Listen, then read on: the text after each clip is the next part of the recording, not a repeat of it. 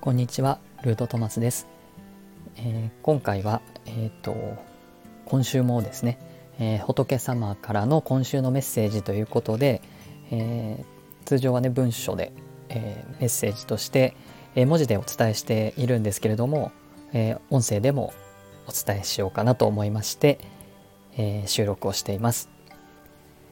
5月21日からあの双子座月間がねスタートしてあっという間に、え今年も半年近くになってきて、えー、双子座まで来たかという感じがしています。毎日こうすごく暑かったり急に寒かったりなんかこう一日一日季節をこうすごく行ったり来たりしていてあの体調があ崩しやすいようなあの日が続いてると思うんですけれども皆さんはあのいかがお過ごしでしょうか？えっと個人的なことなんですけど5月21日はですね半年ぶりにあのイベントに参加をしまして、えー、すごくあのいい素敵な皆さんとお会いすることができまたあの来店していただけて、えー、遠くからの方も来てくださったりして本当にあの何て言うんでしょうね、えー、自分自身との波動とか志とか、えー、そういうものが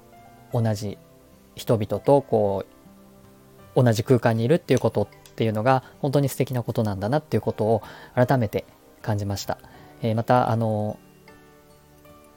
そういう場所を、えー、自分でもねなんかこう企画というかあの設定していけたらなっていうようなこう淡いビジョンが、えー、描けてきたのでまた何かあればあのスタイフとかあのなどを通じて配信していけたらなと思っております。はい。では、あの、仏様からのメッセージに入りますけれども、えー、毎月28日ですね、えー、は、あの、大日如来の縁日とされています。で、まあ、大日如来のね、あの、代表的な化身として、不動明王というのがおられるんですけども、まあ、不動明王も同じ日が、あの、縁日とされております。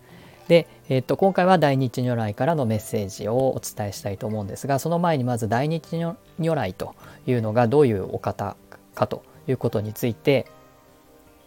お話ししたいと思います。あの如来というのはあの、まあ、暗いというか立場というかねそういう、えー、ものを表しているんですけれどもこの仏様の中には如来菩薩明王天というふうに、えー、順番がありまして、えー、その如来が最高位ということになります。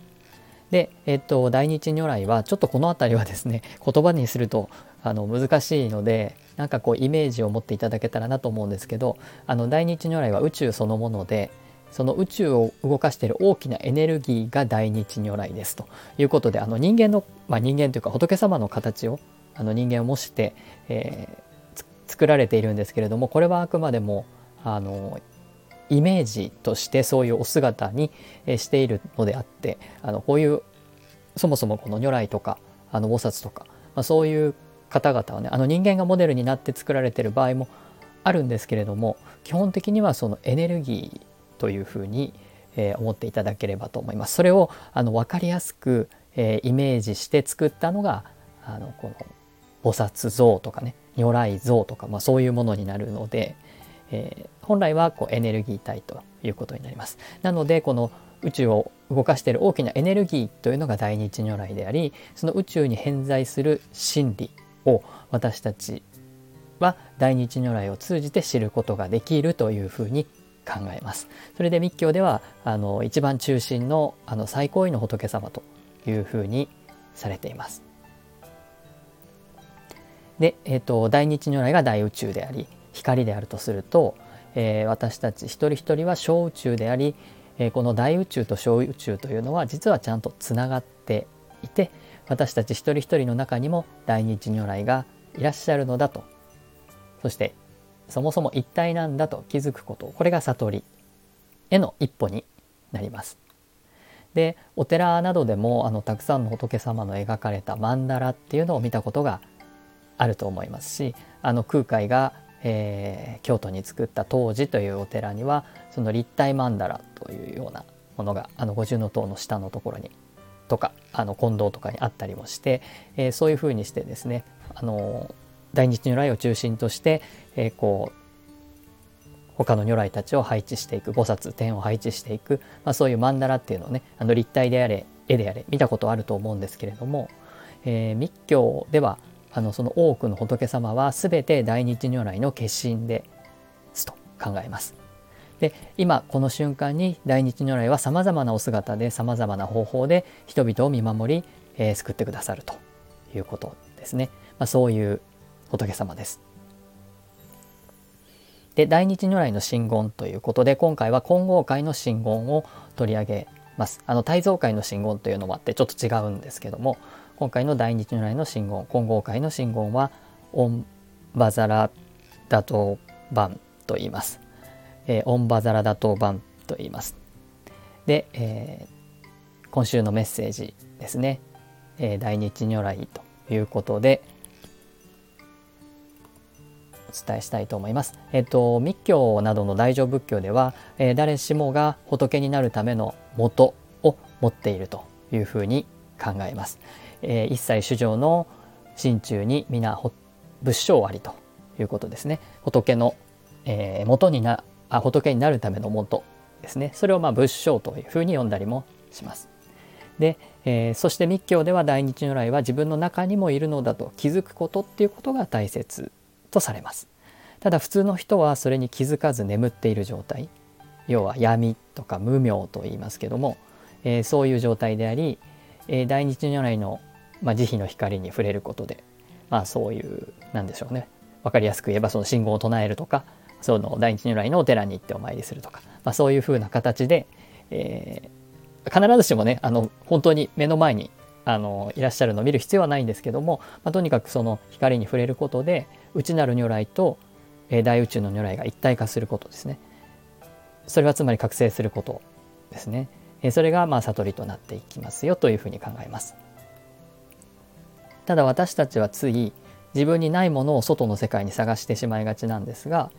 仏性とかねこの自分の中に大日如来があのいらっしゃるんだよっていうことを、えー、分かればすでに内側にね最も大切なものはもうすでに入っているインストールされているということになるので、